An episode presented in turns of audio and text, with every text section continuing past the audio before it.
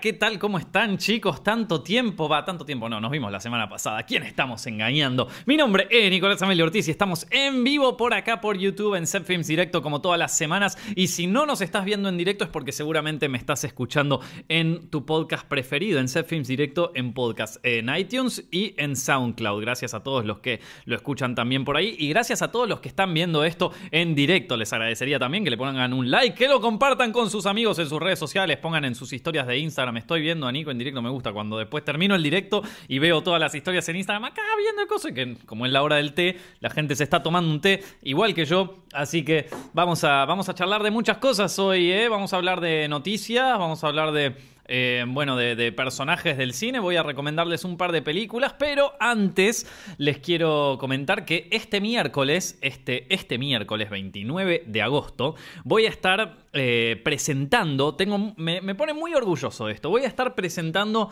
eh, una película de, Ariel Winograd que pasan en el ciclo de cine del Gomont. la película se llama Vino para robar y la voy a estar presentando yo. Em, y encima voy a estar con un invitado muy especial que participó en la película, pero es sorpresa, no se puede decir quién es. Eh, así que les recomiendo a todos que vengan porque es una película de Ariel Winograd que no mucha gente la conoce, o sea, muchos conocen capaz el éxito taquillero que tuvo el año pasado, que era Mamá se fue de viaje. Algunos capaz lo conocen por su primera película, Cara de Queso. Otros quizás lo conozcan por, bueno, ya es medio que se me acabaron sus películas. No, mentira, tiene un montón más. Es un generador de éxitos taquilleros, Ariel Winograd. Y vino para robar, es una película con Daniel Hendler y Valeria Bertuccelli que eh, a mí me gusta mucho, me parece que está muy buena y les recomiendo a todos que, vayan este miércoles a verla porque es una oportunidad única verla en el cine. Y aparte porque la voy a estar presentando yo, papá, ya mucha gente me, pregunta, me preguntaron, Nico, ¿dónde te puedo ver para que me firmes un libro o para, para saludarte? Bueno, ahí, loco, ahí en el Cine Gomont, miércoles 29 de agosto a las 20 horas, eh, tienen el link ahí abajo en la descripción para anotarse ahí en el, en el evento, la entrada es gratuita así que lo único que tienen que ir es al link que aparece abajo en la descripción de este video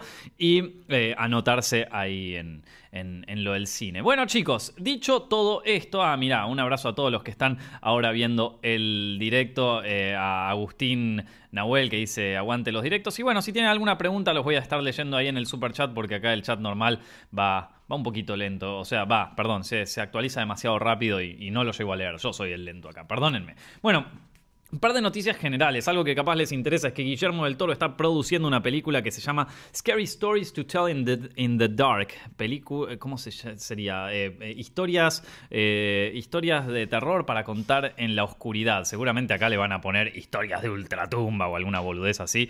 así que, pero bueno, la está produciendo con la misma gente que produjo esto de Shape of Water, la forma del agua. no, no va a estar dirigiéndola él. Pero bueno, nada, eh, es una película que él viene trabajando desde abril, cuando se ganó el Oscar a Mejor Película con Shape of Water, y bueno, seguramente va a tratar de algo de terror. No, aparentemente va a tener una vibra medio así de Stephen Kingesca, en el sentido de que son varios eh, adolescentes que tienen que, eh, que, tienen que afrontar sus miedos para salvar al pueblo en donde viven. Una, una cosa así, recién ahora se está definiendo el cast, el elenco, y bueno, ya cuando tengamos más noticias, bueno, ya lo sabremos. Pero es bueno saber que Guillermo del Toro está trabajando y está produciendo más cosas, así que eh, nunca viene mal comentarlo. Bueno, otra cosa. El Ángel, eh, la película de Luis Ortega, ya sumó 950.000 espectadores. Esta semana llega al millón, loco, cosa que me pone muy orgulloso. Eh, El Ángel, una película argentina. Es difícil llegar al millón de espectadores en Argentina con un título argentino, así que felicitaciones, loco, este año, este, esta semana llegás seguro. Y si todavía no vieron El Ángel, les recomiendo que las vean. A mí me gustó mucho. Pueden ver la review que hice de la película en mi canal, en Zepfilms. Eh, ahí la tienen completa, dura como 10 minutos, así que tienen ahí para disfrutar todo lo que opiné. Y creo que eh, le fue mejor de lo que yo esperaba. Yo la verdad que esperaba que esta película tuviera entre 400 eh, y 600 mil espectadores y la vio mucho más gente. Incluso a pesar de que mucha gente confirmó lo que yo sospechaba, sobre todo aquellos amigos que tengo que no van al cine nunca eh, o que no miran muchas películas, que de repente se vieron bombardeados por eh, publicidades del Ángel acá todo en Buenos Aires, o sea, la vieron en todos lados, eh, y, que cuando fueron a verla, ellos esperaban ver algo como si yo te dijera el Clan 2, eh, o sea, un, un- un spin-off del Clan, obviamente no es el Clan 2 ni tampoco cosa, pero medio que la publicitaron así, o sea, la misma productora, mismo, o sea... Misma paleta de color incluso, y el hit de Pablo Trapero, El Clan, tuvo 2 millones de espectadores. Así que eh, supongo que querían emular ese éxito y lo publicitaron de la misma manera, pero las dos películas son súper distintas. Esto era lo que hablaba un poco en mi review en, en así que si quieren más en detalle esa opinión lo tienen, la tienen ahí la reseña en youtube.com barra la pueden encontrar. Eh, así que eh, nada, comentario, pero bueno, contento de que, bien loco, una película argentina llega al millón de espectadores, o todavía no llegó, pero va a llegar, va a llegar, este, esta semana llega, y si no, háganla llegar, loco, vayan a ver la película. Pospusieron Guardianes de la Galaxia 3, que Guardianes de la Galaxia Volumen 3. Y que acá capaz que puedo opinar algo. John, John, me olvidé de introducirte hoy. ¿Cómo estás? Acá en- operando, operando el directo. Tanto bien, tiempo, ahí está. Bueno, acá lo tienen a John, que eh, es nuestro experto en películas de Marvel. John, que, que eh, pospusieron lo de- por lo de James Gunn, posponen Guardianes de la Galaxia. Y Tiempo obvio, indefinido. A mí no ya no me interesa la película. Si no, si no va a estar James Gunn, ¿para qué? Pues como que... Ya no te interesa. Ah. Ya ni vale la pena. Ya está. O, o sea, no, bueno, sí, verla, a ver qué tal. Capaz es bastante buena, capaz no. Hmm. Pero, viste, como que... Y era una peli muy de, de autor, muy de James Gunn esa con película. mucha alma, viste, Hmm. como que se nota que hay mucha dirección de actores. Ellos también quieren al director. Como que Claro. entonces ahora... No sé, lo van a hacer por un cheque, qué sé yo. Mala onda. Bueno, este Dave Bautista ya había dicho como yo no quiero saber nada, o sea, lo hago solamente porque está el contrato, si no, no haría nada. ¿Gamorra revi- re- reviviría ahí en la, en, en la película? ¿Sí o no? ¿Cómo, cómo? ¿Iba a revivir Gamora en la película? Estamos hablando de eso. Yo creo que no. Yo creo que murió. Es que no, mira, Nico y aquí Fran tenemos una discusión sobre que Fran dice que conchole, que van a, a revivir lo- los que desaparecieron, pero no murieron, desaparecieron. No sé, los habrá chupado el Soulstone, lo que sea, universo paralelo, pero no se murieron. Ahora, los que se murieron, murieron, sí se murieron. Como, como Gamora, ¿no? Ya Gamora todos, o sea, todos saben que ninguno de los personajes de ahí de, de Infinity War murió porque, o sea, yo, yo no, yo como les dije a ustedes, chicos, yo no creo que nadie haya estado en el cine ahí viendo Infinity War y cuando ah, desaparece Spidey dijo, no, ya está, se Los murió, pibes. no lo veo nunca más. Lo- los chicos, sí. Y los nenes. Ajá, los claro, lo- los chicos de. Pero un nene de. Claro, bueno, sí, es que un poco la audiencia también son chicos de nueve años. Claro. Pero yo, claro, yo me ponía a pensar cuando yo veía las pelis de Spider-Man y yo era ese niño rata de los nueve años que veía Spider-Man y que todavía no tenía acceso a internet, o sea que no podía quedar como un boludo. Eh, pero sí, es verdad, si te decían que moría uno, vos te la creías, es verdad. Fuck, loco, qué, qué, qué desastre, qué, qué giles, pero es verdad, chabón, tenés razón, tenés razón. Y ahora, y, a- y ahora, ahora no, solamente, solamente corren ese riesgo, sino que también eh, tienen, eh, ti- tienen un Twitter ahí donde van y lo ponen y dicen, no, se murió tal, ¿cómo te podré? ta, ta?". pero bueno, eh, es verdad, yo también me lo creía, loco, así que no hay ningún problema. Creo, creo, que, creo que es algo que podría pasar. Yo creo que no, no que, que ya está, o sea, que reviven todos. ¿Cómo no van a revivir? Bueno, pero se, se, se- pospuso. No, no, se, no, no, no dijeron que se canceló la peli. Se suspendió por tiempo inde- indefinido. Eso también es como, bueno, dale, si lo vas a despedir a, a James Gunn, anda con todo, ¿viste? Lo despedimos, cancelamos la película Claro. y, y chau Guardianes de la Galaxia, lo separamos, adiós del universo cinematográfico.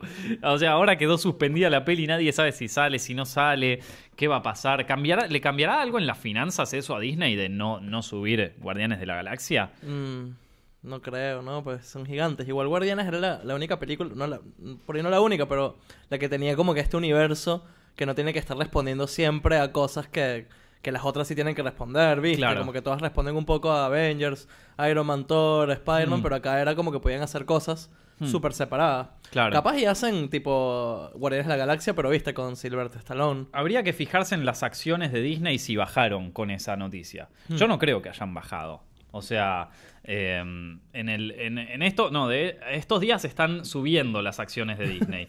Pero, a ver, en los últimos cinco días, no, están subiendo, no, se ve, bueno, mejor que lo hayan echado.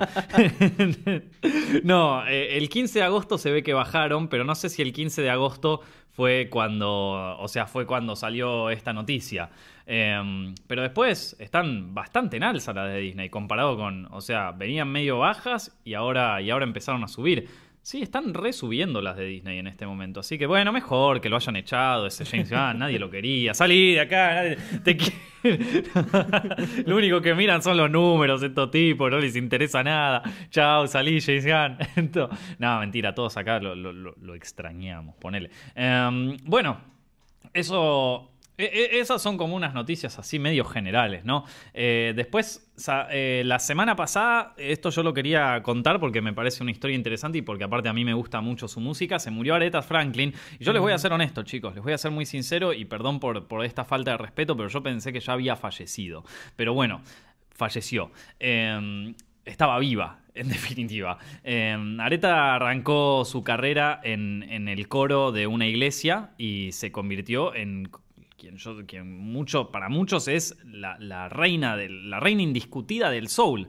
Eh, o sea, todo, todo el mundo, aunque no conozcas a Aretha Franklin, todo el mundo conoce una canción de Aretha Franklin. Todos en algún momento la escucharon, todos en algún momento oyeron un tema y si no lo oyeron, lo oyeron sampleado en un tema de rap o en algo así porque está en todos lados su música. Penetró eh, un, o sea, en todos los lugares y sobre todo en la historia de Estados Unidos, se mantuvo como la reina indiscutida del soul y de todo durante décadas y...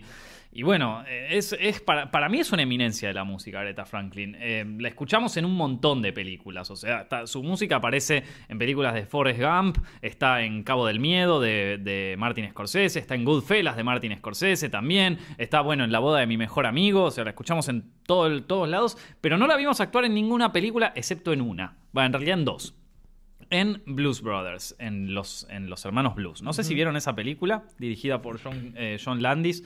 Una película, una de las mejores. Ah, Ray Charles, me parece, Ajá, ¿no? Sí, sí. está Ray Charles también. Y las persecuciones también. Las persecuciones, de los autos. No, es una película que todo el mundo debería ver. Todo Ah, el y, mundo. y la música, obvio.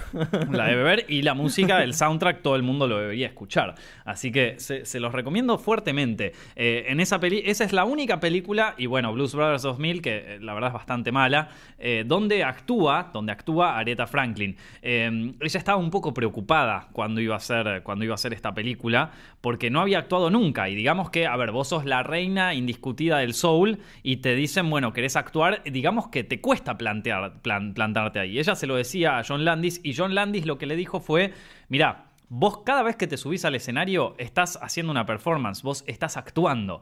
Y, ahí la, mina dijo, bueno, sí, está bien, tenés razón. Y se mandó y, lo actuó. Y uno de los problemas que decían que tenían durante el rodaje de la escena donde aparece Aretha Franklin, claro, Aretha Franklin quería tocar, quería cantar Respect, que es como una de sus canciones más conocidas, y en ese momento habiendo pasado todos los temas de, los derechos civiles y toda esa historia, ella, eh, bueno, nada, se, había convertido en un símbolo también esa canción. Entonces ella quería cantar esa canción, pero John Landis quería que cantara Think, porque Think eh, tenía más que ver con... Eh, contar una historia. O sea, eh, Respect era como un, una canción que ya al, tener un, una carga simbólica tan fuerte y al, y al no tener una historia muy, muy definida, eh, era difícil como para llevar el guion adelante. Entonces, eh, John, eh, John, Landis lo que hace es eh, le escribe para, para, que cantara Think. Y. Y ella, o, sea, bueno, y al final lo termina haciendo, lo hace increíble, porque eso hacía avanzar mejor la historia en el guion y porque podría relacionarla con otro de los personajes, que es este otro músico que se va a tocar con la banda, y, y bueno, y pasa todo lo, que, todo lo que ocurre, que ella no quiere que se vaya y le canta toda la canción. El tema y la coreografía en esa película, John Landis hizo un montón de videoclips, eh, hizo el de Thriller, que es súper conocido, el de Michael Jackson, entonces es un tipo que la tiene clara armando, dirigiendo videos musicales y bueno, esta, la coreografía de Aretha Franklin cantando ahí es tremenda, hay momentos y planos que no nos vamos a olvidar nunca, el personaje este, el saxofonista que se sube a la barra del restaurante y empieza a, bailar con el saxofón mientras, mientras eh, Aretha Franklin canta, los Blues Brothers que al principio se hacen medio los giles y después se ponen a bailar también ahí, las piruetas, o sea, es, es una escena realmente inolvidable de esa película, es la única película donde Aretha Franklin actúa, exceptuando Blues Brothers 2000, que bueno, no, no vamos a hablar tanto de esa porque realmente tampoco es una película muy recordable. Pero bueno, eh, una, una, manera de recordar a Aretha, Franklin, la reina del soul, si no lo hacen a través de su música, que es increíble, pueden hacerlo también a través de sus películas, eh, de su única película emblemática, que es eh, Los Blues Brothers, una de las mejores películas del universo. Véanla. bueno, sale el Oscar a Mejor Película Popular, chicos. Sale el Oscar a Mejor Película Popular. Eh, esto desde la semana pasada que me vienen preguntando qué opinaba sobre el tema y yo dije, no, lo voy a hablar en algún directo o lo vamos a comentar en algún toma 2 o no sé, algo, viste, pero, pero es como para charlarlo así tranqui, con un cafecito, viste, ahí de, debate, debatirlo, eh, ver un poco qué onda. Em, hay mucha gente que obviamente le cae esta noticia y te dice como bueno, que, a, qué, ¿a qué va este, es la creación de un Oscar a mejor película popular. ¿Cuáles son los requisitos para estar dentro de. para ser considerada una mejor película popular? ¿Qué es lo que. O sea, ¿de qué estamos hablando, amigo? Bueno, em, mucha gente también está en contra porque, porque, es una película popular, entonces se desprestigian los Oscars, esto nada que ver, que qué sé yo. Bueno, hay varios puntos de vista. Hay un tema que es interesante y es que desde los años 40 hasta los años 70 las películas que ganaban mejor película en, los Oscars, la mayoría, la gran mayoría, eran también hits de, taquilla. Eran películas que, rompían la taquilla.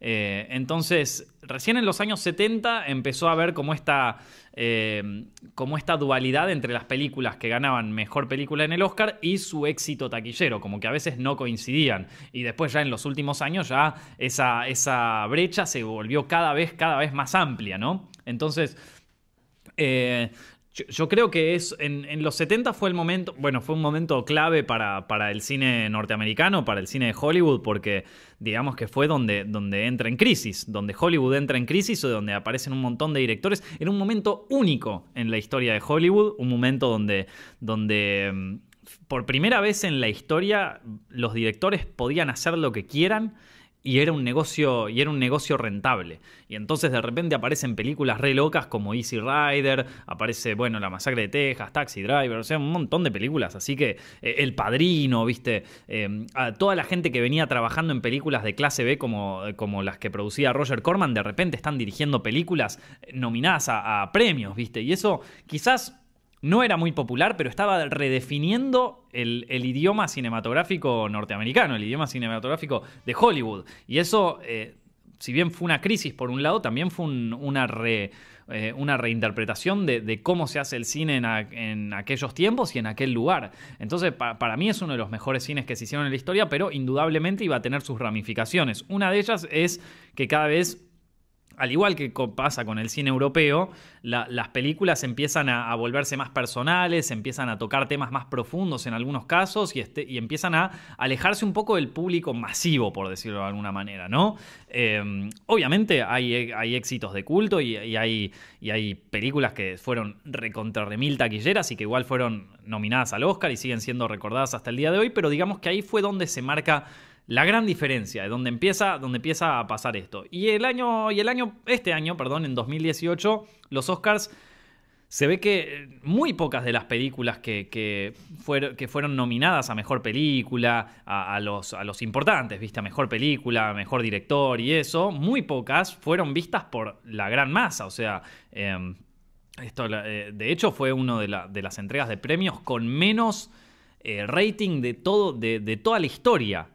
Eh, por eso ahí yo creo que, en, o sea, en parte, este, dar este, esta nominación eh, tiene un poco que ver también con una necesidad de la cadena de televisión que, cubre los Oscars y que arma todos los Oscars, porque armar todo ese evento, toda esa ceremonia, no es, no es barato. Eh, y aparte, digamos que, o sea, que, que es, es muy importante el tema de que mantengan los ratings altos, porque si no se le van los anunciantes, se le va esto, se le va lo otro, entonces tienen que inventarse alguna cosa. Se inventaron esto, que para mí es como, bueno, nada, tené- ten- o sea, se te está quemando la casa y, y lo primero que encontrás para apagar el fuego, y a veces no, no hay un balde de agua o no hay una, un balde de arena, a veces hay un pedazo de mierda y lo tenés que tirar a- igual a ver qué sale, a ver qué pasa, ¿viste? Entonces, eh, porque es una situación de desesperación.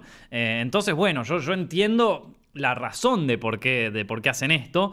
Ahora, eh, de si va a ser una buena idea o no, bueno, quedará por verse el año que viene. No sé, John, vos qué opinás. Es una idea rara. Eh, te- le da la oportunidad a, películas re malas de que, de que tengan el Oscar y, y también buenas, pues capaz. Ponerle como que con el Oscar de película popular, entonces tendríamos un Oscar para La amenaza fantasma. Seguro que se lo hubiese llevado Para en la- ese entonces. Para la amenaza Ajá, fantasma. se lo hubiese rellevado y la gente hubiese estado de acuerdo todavía en ese año. Claro. Antes de darse cuenta que, Antes que- que no. que- que- que habían cometido un grave error. Claro.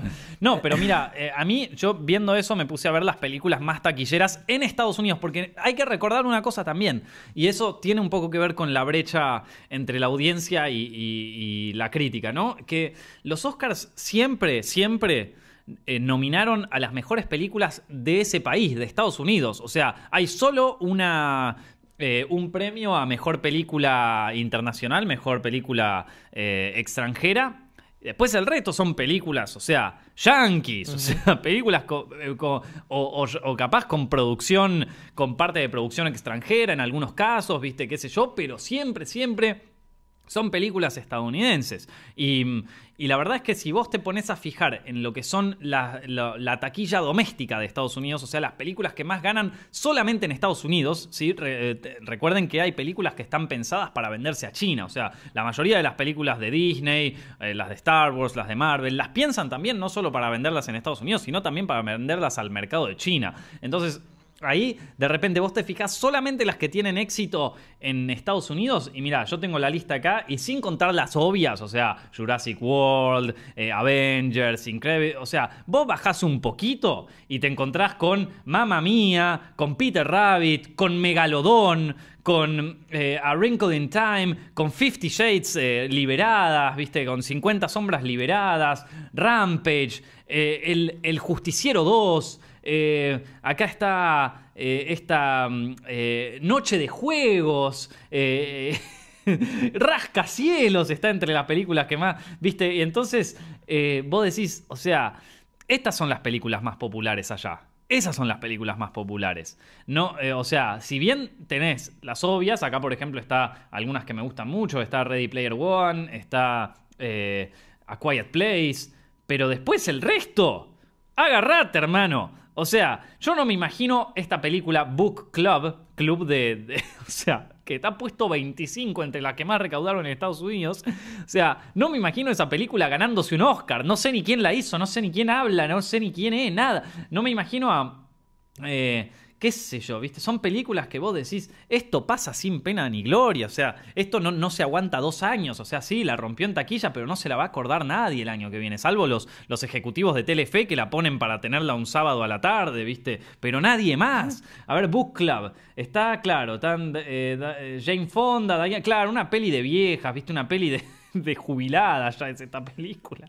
Ahí no, claro, se hace peli que no, que no le gustan a nadie. Pero, pero Deadpool, por ejemplo, Deadpool es así interesante. Pasa que igual ya, igual los Oscars son cualquiera, Deadpool, claro, Deadpool 2 puede estar ahí, sí. No, obvio, yo ya dije, hay algunas películas que son las obvias, ¿viste? Que eso está, o sea, que, que es obvio que van a estar que van a estar nominadas Black Panther, Avengers, Los Increíbles 2, Jurassic World, eh, Deadpool 2, eh, Solo a Star Wars Story, ponele, eh, Ant-Man, qué sé yo, pero después te vas un poquito más abajo y mirá las cosas que te encontrás, ¿no? O sea, Book Club, eh, Blockers, ¿qué mierda es Blockers? O sea, ¿qué es Blockers?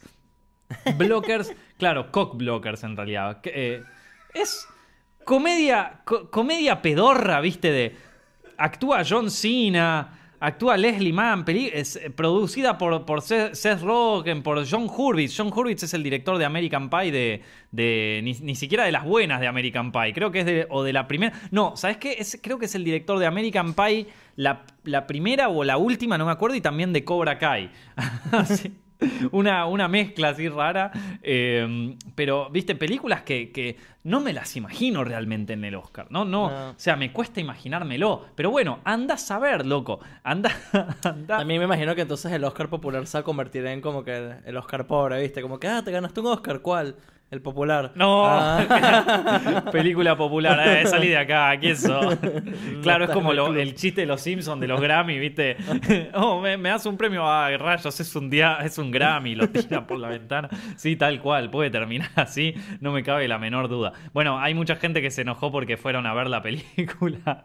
Y que, perdonen, perdónenme, chicos, perdón, o sea, estoy, estoy diciendo, no, no lo estoy diciendo sin nada. Seguramente mi madre y mi, y mi hermana y to- todo, o sea, y se- gran parte de mi familia seguramente fue a ver Bo- Book. O sea, no, no, no, no estoy pretendiendo ofender a. Bueno, usted se ofende todo el mundo con internet, loco. Che, ¿qué? ¡Vamos, loco! Bueno, em, en fin. em, que, eh, bueno, eso sobre el Oscar. No sé, no sé qué opinan así en, en general. Yo, yo, a mí no me parece mal que exista, pero de nuevo me parece, me parece como una forma de apagar un fuego que, que no sé si es la mejor. O sea, me parece que hay otras maneras. Pero bueno, nada, ya lo veremos en 2019. ¿Qué película nominarías vos para mejor película popular? No sé, buena pregunta, ¿no? Mm, no sé. De este año te digo las que. Infinity la- War. Te, te- te digo las que más las que más recaudaron este año. Pero vos imaginate subiendo a Robert De Niro, viste, se sube, y el Oscar para película más popular. Acá están los nominados y Ajá. aparece tipo Avengers, Infinity War, Robert De Niro, que no, no debe saber. Black Panther. tipo eh, Los Increíbles 2. Claro. No, aparece un actor más viejo todavía. Aparece tipo Warren Beatty, como el año pasado, ¿viste? Aparece Warren Beatty. Y la película más popular es para Los Increíbles 2, Deadpool 2. ¿viste? Aparte, Deadpool 2, ¿viste? Ni siquiera, ni siquiera Deadpool 1, Deadpool 2. De- para Jurassic World, Fallen Kingdom. Uh, No, a ver, yo de las que están acá nominaría. De- estoy, estoy mirando la- las películas más taquilleras de Estados Unidos, yo te nominaría. A. eh, Ready Player One, a, A Quiet Place, Misión Imposible, eh, la, la nueva. eh, y listo, ya está. A ver qué más tenés por acá. Esas tres. Y basta. no, Misión Imposible es interesante, ¿no? Misión Imposible, sí, sí, sí. Está Tom Raider acá metida. o sea, ojo con lo que. Ojo con los sueños que tenés porque se pueden cumplir. Está Red Sparrow acá. Está. eh, no, no, no. Hay. ¿Nominaría a Skyscraper solamente para joder? o sea, tendrían que nominar alguna así, pa- solo para joder. Hotel Transilvania 3, ponele, ¿viste? Mira, aquí, aquí dijeron ya, y estoy con esta. Esta es la, la película del año que viene, el mejor Oscar, de Oscar de mejor película. A ver. La de Dragon Ball. La de Dragon Ball. Pero si ellos ni saben lo que es. eh, lo, No, lo- lo se del Oscar doy. no saben ni lo Me- que es el me cine muero japonés. si veo Dragon Ball en los Oscars. ¿sí? No saben ni lo que es el cine japonés. No saben. Tipo, le decís cine japonés, ¿de qué me estás hablando? Eh, Dibujos- Chihiro, nada más se de Chihiro Chihiro, porque era de. Disney. Sí. Pero si no, si no eso, ¿quién es Estudio Ghibli? ¿Qué me venís a hablar? I speak American, te dicen nada más, ¿viste? No, no, no conozco otro idioma, Gil. O sea, debí ir por ahí, ¿no? El Oscar, el Oscar a mejor película. Es un tema. A Solo, ¿te imaginas? Nominan a Solo, aparece ahí. No, o sea, te imaginas, qué sé yo, nominan a, a, Ocean- a- a la gran estafa, la, la de mujeres, ¿viste? Como, ¿qué? Eh, nominan a, y sí, está puesto número 11. Nominan a Peter Rabbit, loco. No, no, nos quedamos acá y empezamos a sacar cualquier cosa, ¿no? O sea, eh, parece cuando nos, va, nos empieza a ir mal en visitas a nosotros, ¿viste? En Zepfilms, que empezamos a pensar, bueno, ¿cuál es el video que miran todos? ¿Viste? Y agarrás 10 curiosidades de intensamente, ok, Pixar, y, y video de terror, eh, teorías de terror de Pixar, vamos a hacer eso, ¿viste? O sea, es tipo Claro, la... sí, no, no es la mejor solución. Ahora, o sea, sí, te va a traer visita, pero ojo, hermano, que tipo, eh, una vez que entras ahí, no hay salida, ¿viste? O sea, de, de ahí a los Kids Choice Awards hay un paso. Hay Hay un un paso. paso. ¿no? O sea, es un poquito nomás. Es- hacer película votada por jóvenes. Claro, vos imaginate, eh, o sea, llega, llegan a dar ese paso y ven que les fue mejor en el rating y después aparece otro. Película más votada por los niños y de repente, ¡pum! Y no, es un se- negocio. ellos, los Se va la mierda. No, no, no. Bueno, ya está. Hay un paso de eso. Hay un paso nomás. Si, si cruzan ese umbral, ya se fue todo a la mierda. O sea, eh, acá con, con el Oscar es como si están jugando al tejo, ¿viste? Y están tirando así a ver qué va. La llegan a embocar y ya está. Perdimos. O sea, se fue todo a la mierda. Listo, se terminó. Me preguntan si banco el anime. Obvio que banco el anime, papá. Siempre, siempre en todos los tops de, películas del año. Siempre alguna película de anime aparece. Bueno, eh, dicho todo esto, chicos, dicho, dicho todo esto, eh, Oscar a mejor película popular. Bueno, mira vos, loco. Eh, películas que se vienen este año. Eh, eh, este año se vienen varias películas, pero películas que se vienen este mes, el mes de septiembre. Bueno, ya termina el mes de agosto, ahora arranca el, mes de septiembre y se vienen varias películas, pero la verdad que la mayoría son bastante chotas, así que les voy a decir algunas que por lo menos llaman un poco la atención. Si quieren podemos ver todas. ¿Vos qué preferís? ¿Vemos todas o hacemos un filtro? Porque la verdad que hay, hay de todo, hay de todo. Mira, eh, tenemos próximos estrenos, a ver, qué, a ver con qué nos encontramos. Bueno, eh, el 30 de agosto, bueno, ya no cuenta, vamos a hablar de, de septiembre nomás. Eh, septiembre se estrena, el 6 de septiembre, se, bueno, La Monja. La monja de Nan, de esa sí soy fan. Nos trajeron este cuadro, este cuadro de, de la monja. Para los que están Ah. escuchando esto en podcast, Qué nos trajeron un cuadro que, que tiene como un cuadro medio antiguo con la foto, va, con la pintura de Balak, la monja, y no sabemos bien dónde colgarlo acá en la oficina. Hay algunos que no, que no quieren que lo colguemos, que tienen miedo. En el baño. Me parece que acá en el, en el estudio se dividieron las opiniones. John, por un lado, eh, no, no tiene ganas o tiene ganas de que lo colguemos en el baño, o sea, es un sádico. Fran no quiere saber nada. Fran no, no, no quiere que lo saquemos, que lo tiremos a la mierda y que lo pisemos con una camioneta. Eh, Monty lo quiere poner así bien visible. Ah, ustedes no lo conocen a Monty, pero bueno, trabaja con nosotros acá. Eh, entonces es como, bueno, todavía estamos medio. Yo lo quiero poner allá arriba. Hay, hay como debate de qué hacemos con el cuadro. Por el momento está acá y, vamos a ver qué pasa. Pero bueno, la, la monja se estrena el 6 de septiembre. Yo les puedo decir lo que vi. O sea, yo vi el tráiler y en la Comic Con vi un par de escenas. Y les digo lo que opino de esa peli. O sea, a mí me parece que. Eh, sin, sin haber visto la película, porque todavía no salió, pero mm, viendo las escenas que nos mostraron en la Comic Con y el tráiler, yo creo que es una peli que le va a rendir mucho homenaje a las películas de los años 60 y 70 que eran todas, no, más de los años 60, perdón, que eran todas así como medio en castillos embrujados, ¿viste? Películas de Mario Baba, películas así de, de, de la, de la Hammer, medio, ¿se acuerdan de esa película que salió con Daniel Radcliffe que se llamaba La Dama de Negro o la, o la Mujer de Negro, una cosa así, que era todo ocurría en una mansión embrujada? Bueno, a mí me parece que va a ser una onda así de Nun, va a ser algo parecido a eso. Si te gusta esa onda, bueno, anda a verla, te va a copar. Y aparte yo sé que James Wan, que en este caso está como productor, es muy fan de- del terror y es como un tipo que sabe bien cómo homenajear el terror, entonces va a poder lograr algo copado. Pero no sé si la va a pegar tanto con las audiencias, en el sentido de que es una. es como un eh, homenaje a, un cine muy de culto, muy, muy de culto, ¿sí? Estamos hablando de películas así bien, bien de los años 60, incluso de los años 50, así de, de terror. Se estrena también, a ver, ¿qué otras cosas tenemos por acá? Eh, Depredador. Depredador, esa viene más tarde, pará, tenemos como un par acá. Vos pensabas que te, te ibas a librar de esta fácil. No, no, no, tenemos bastante. Tenemos, eh, bueno, no, la verdad que no tenemos bastante. No tenemos nada.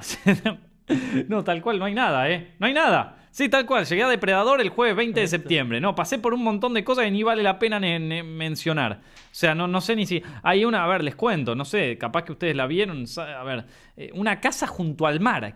Una película de Francia.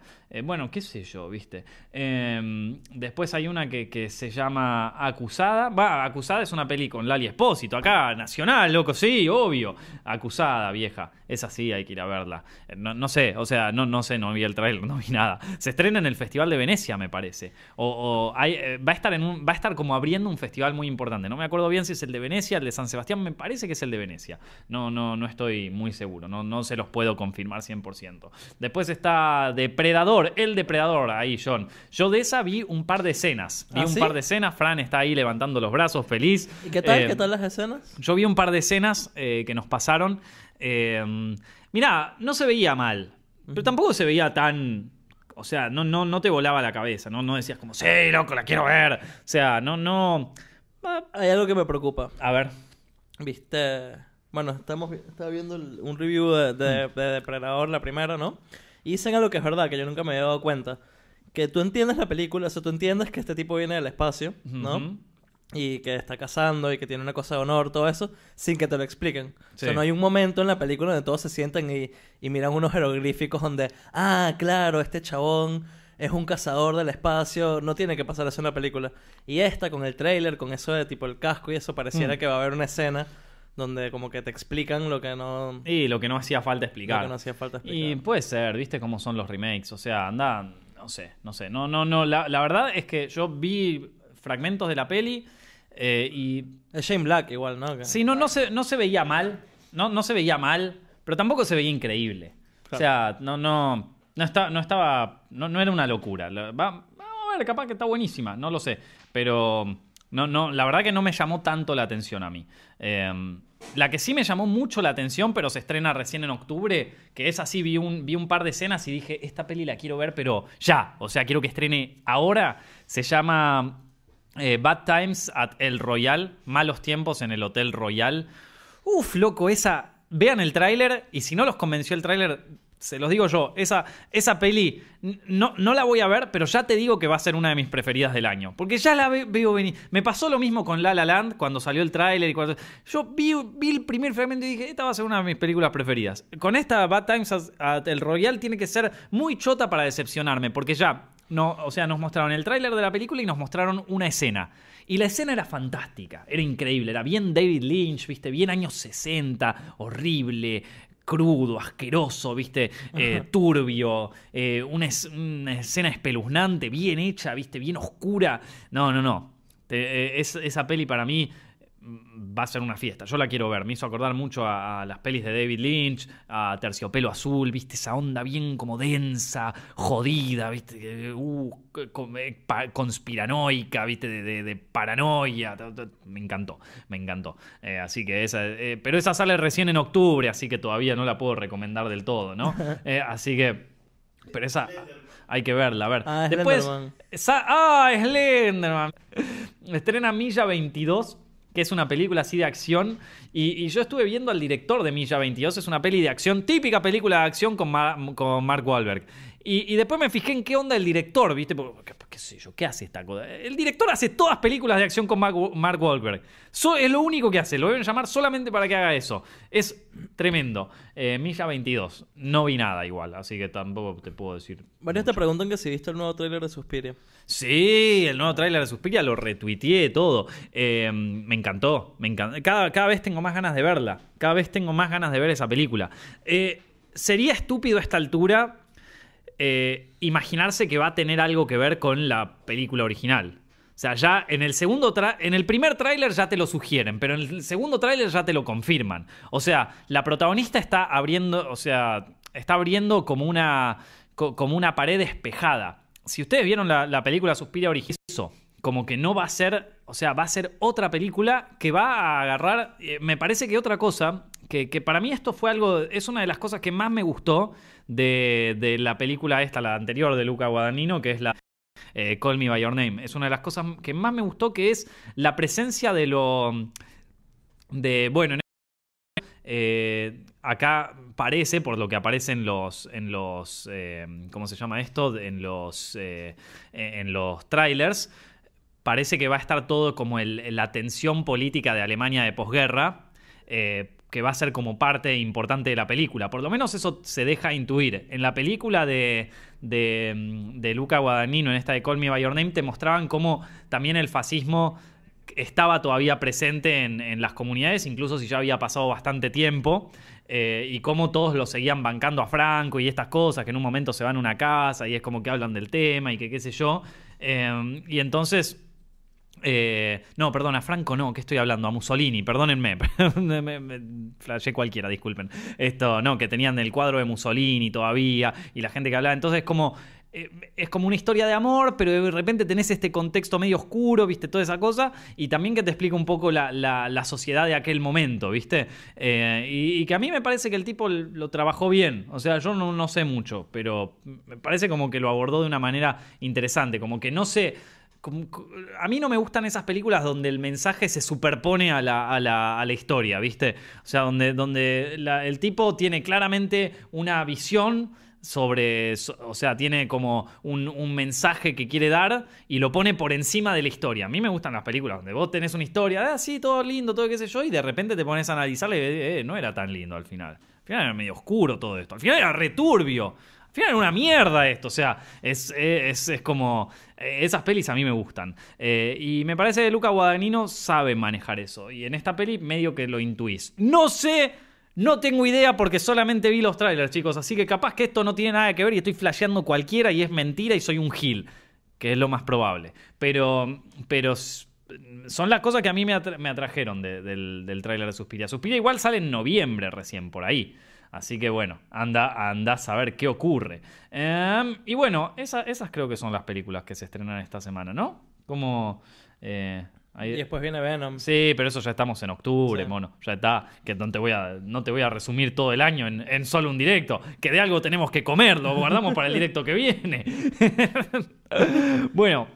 Pareciera eh, que, que aquí nos avisan. Yo, yo lo estoy viendo, pero parece que se está cortando un poco. YouTube nos está saboteando. Bueno, pero lo estamos grabando, así Sí. que está todo bien. Lo pueden escuchar en el podcast después. Si no se, o sea, si se ve, si no se ve, bueno, después lo pueden escuchar en vivo, así que no pasa nada. O sea, YouTube siempre está ahí para sabotearte un poco, pero bueno, ya, ya está. ¿Qué se le va a hacer? Gracias, YouTube. Después, después, ya saben que esto lo pueden encontrar. Digo, para los que lo están escuchando después o para los que lo ven en vivo y se corta y esas cosas, esto lo pueden encontrar después en formato de podcast en iTunes y en SoundCloud. Les agradezco especialmente a todos los que se suscriben por ahí porque somos uno de los podcasts más escuchados de, toda Argentina. Entonces, nada, gracias, gracias por la buena onda. Eh, así que se agradece muchísimo. Y recuerden que también estos videos quedan guardados acá en, en YouTube, o sea que los pueden volver a ver todas las veces que quieran. Eh, pero bueno, eh, les voy a recomendar un par de películas que vi esta semana. Que a mí me gustaron mucho y que, bueno, nada, que, que- que tenía ganas de hablar así como para, para más o menos no hablar tanto de noticias y hablar un poco más de, de- cine un poco más clásico, ¿no? Eh, esta semana me puse a ver tres, mm, varias, peli- varias películas, pero quiero rescatar tres me estuve poniendo a ver mucho cine de principios de los 70. Eh, me parece interesante, es una década que a mí me gusta mucho el cine y porque aparte hay muchas películas que yo todavía no vi y que quiero ver. Eh, así que yo siempre en mi, en mi Instagram pongo en las historias eh, películas recomendadas que, recomiendo, así que si quieren me pueden seguir en mi Instagram, Nico Amelio Ortiz, eh, donde cada vez que veo una peli nueva, la pongo ahí en, las historias y tengo en destacados, tengo un montón de películas que pueden ver ahí que, las tengo recomendadas. Pero esta semana vi tres, que obviamente las publiqué ahí en las historias. eh, y, me gustaron mucho las tres, así que quiero, qui- quiero hablarles un poquito de ellas. La primera se llama Five Easy Pieces. Eh, no sé bien cuál es el título en español. Me acuerdo que lo leí, pero que no tenía nada que ver con el título original. Eh, y es, eh, es interesante porque es la primera película que protagoniza Jack Nicholson. Jack Nicholson fue un tipo que, que la peleó mucho para ser actor. Estuvo eh, mucho tiempo sin conseguir laburo actoral. eh, y por un momento incluso empezó a trabajar de guionista porque no conseguía trabajo como actor. O sea, trabajaba para Roger Corman, incluso trabajó para Roger Corman como director de una película. Eh, era un tipo que la, estaba medio pariendo y esta fue su primera película de, donde él hace un protagonista. Y la verdad es que la rompe en esta película. En esta, en esta peli, eh, Five Easy Pieces, eh, Jack Nicholson es un es un tipo que era un ex prodigio musical. El tipo era, o sea, se, sabía tocar el piano increíble, pero lo dejó porque su vida medio que se fue por el desagüe y medio que se quiso escapar de sus problemas y todo. Y ahora vive en Los Ángeles, viste, trabaja en una. Y en un momento, bueno, resulta que su padre está muy enfermo y tiene que volver a la casa donde, donde está toda su familia. eh, para, para reencontrarse con su padre, que quizás saludarlo por última vez, y con el resto de su familia, que son todos prodigios musicales, eh, al igual que él. Entonces, eh, la, la- peli, a ver, fue una peli nominada al Oscar, me parece, en su momento, es una peli considerada de culto, tiene una escena que es la escena de- del restaurante, que es quizás una de las escenas más icónicas de la película. No sé si es la mejor, pero es una escena muy icónica, donde él está en el restaurante y medio que la jode a una de las... De las em, eh, de las camareras porque la camarera no le quiere servir lo que él quiere. Bueno, eh, es una película que está dirigida por Bob Rafelson, que es un tipo que capaz no lo conocen mucho, pero que para mí es el artífice, y no, no para mí, para Peter Biskin también, el autor de, eh, Easy Riders y Raging Bulls, es, como el artífice del cine. del, del, cine, del nuevo cine hollywoodense. ¿sí? Él fue el, director de esta película y trabajó codo a codo con un montón de artistas de aquel momento y también eh, fue el productor de Easy Rider, que fue como la película que, inició todo el boom de, todo esto, ¿no? Eh, así que, bueno, está dirigida por Bob Rafelson y nada, es una película que les recomiendo mucho por un lado, por su aspecto histórico, ¿no? Es una de las películas que, quiebran esto de lo que vendría a ser el modelo tradicional de Hollywood de, los años 50. Es una más de todas esas. Eh, es una. Eh, tiene una escena que a mí me, gustó mucho, que es eh, ya llegando al final. No sé si esto cuenta como spoilers, pero llegando al final de la película, Jack Nicholson y el padre tienen una charla muy personal el padre de Jack Nicholson, o sea, el padre ficticio de la película de Jack Nicholson ya está tan, eh, tan enfermo que no puede ni hablar, entonces está en la silla de ruedas. Entonces Jack Nicholson prácticamente tiene un monólogo con el padre. O sea, le está hablando a él, pero no le está hablando a él. Y ese monólogo te, o sea, está tan bien actuado por un lado. Y está tan bien llevado que no, o sea, es un, es un monólogo que muchos, muchos actores lo tendrían que ver porque es, un monólogo incluso que uno lo puede tomar como referencia y practicarlo eh, para, eh, crecer como actor. Eh, es un monólogo muy bueno para guionistas. Y, bueno, se, dice que Jack Nicholson también medio que dentro del monólogo en un momento se metió tanto en el personaje que ya aparte ya no era más el guion, sino que era él metido en el personaje. O sea, hay como toda una historia ahí atrás. me hizo acordar también, y esto estaría para preguntárselo, pero anda a preguntárselo, ¿no? Pero yo creo que, en la peli esta en Thor Ragnarok, cuando Thor tiene la charla con el, padre, ahí llegando al final, que los dos están como en, una, como en un bosque o en un acantilado, ¿viste? Una cosa así. A mí me parece, por las posiciones de los personajes y todo, que el director se inspiró. E, ese diálogo, si bien es una cagada al lado del diálogo de, Five Easy Pieces, yo creo que se debe haber inspirado en esta película. Por cómo está el encuadre, por cómo están los personajes, eh, el, verde, viste. Eh, no sé. Pensé esa. Quizás me estoy confundiendo, quizás nada que ver. Pero cuando la vi, esa escena dije, esto, esto acá alguien ya se lo choreó. y, no sé, esa es opinión personal. Después me puse a ver los encuadres, eran parecidos, capaz que nada que ver, viste, capaz que me estoy confundiendo, pero bueno, nada, es una, eh, es una gran peli, Five Easy Pieces. Se las recomiendo mucho, a mí me gustó muchísimo y es una que les recomiendo. Otra que les recomiendo es, se llama a ver, esta no sé si se la recomiendo a todo el mundo. Sí, es una peli de la típica que a mí me gustan de explotación de terror, que se llama All the Colors of the Dark, todos los colores de la, de la oscuridad. Es una película de terror italianas, también conocida como Yalo.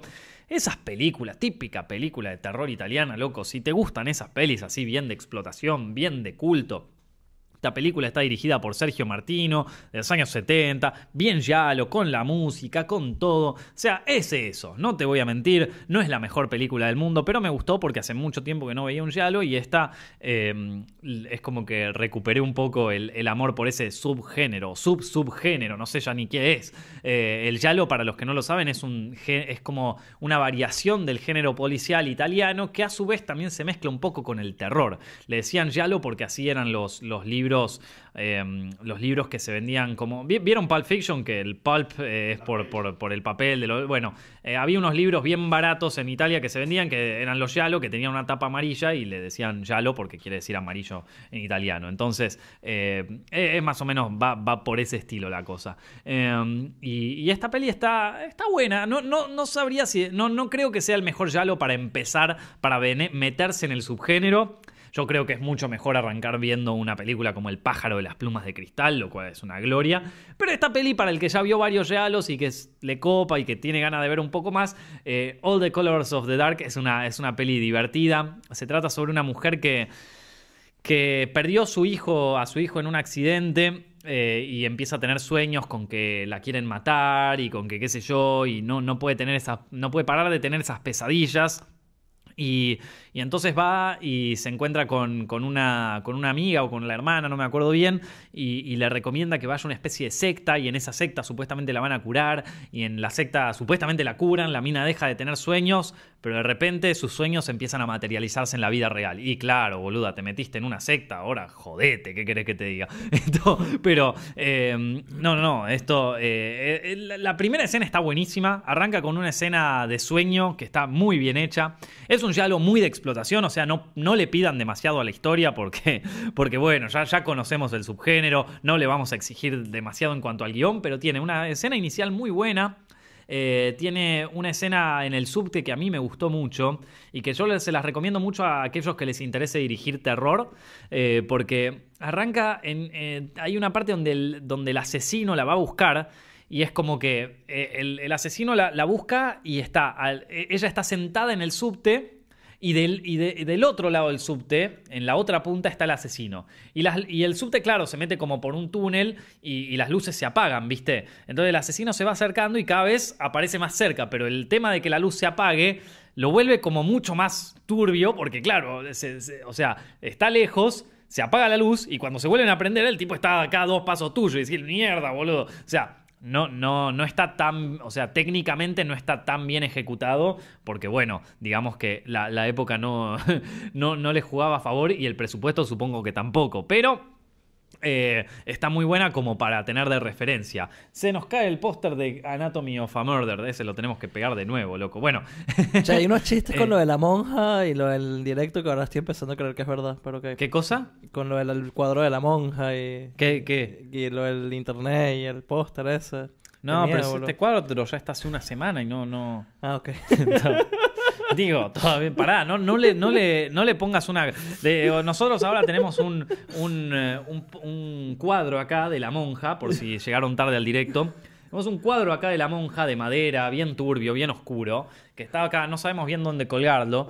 Y, y John ya le, está, ya le está asignando poderes mágicos que no tiene, ¿viste?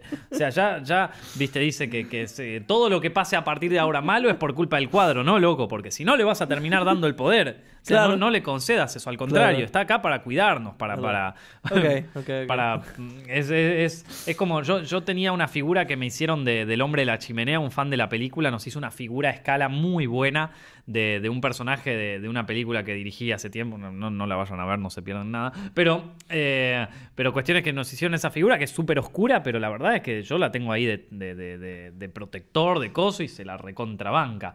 Bueno, eh, otra escena que...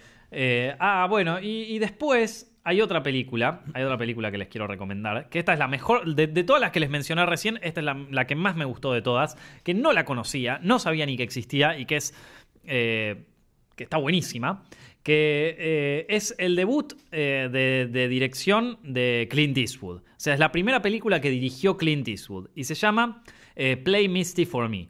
Es una película protagonizada por Clint Eastwood, obviamente, y Jessica Walter y Donna Mills. Es una peli así de, sobre un DJ que es súper conocido, que trabaja en una radio ahí en los años 70, que pone toda música así groovy.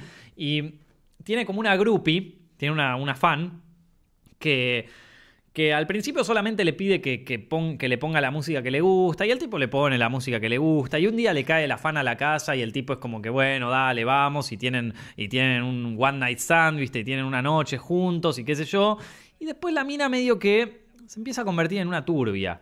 Y, le cae a la casa en horas que nada que ver. Le empieza a caer al tipo en el auto. El, el tipo tiene una, una cena de negocios y aparece la mina, ¿viste? Es como que. Y decís como.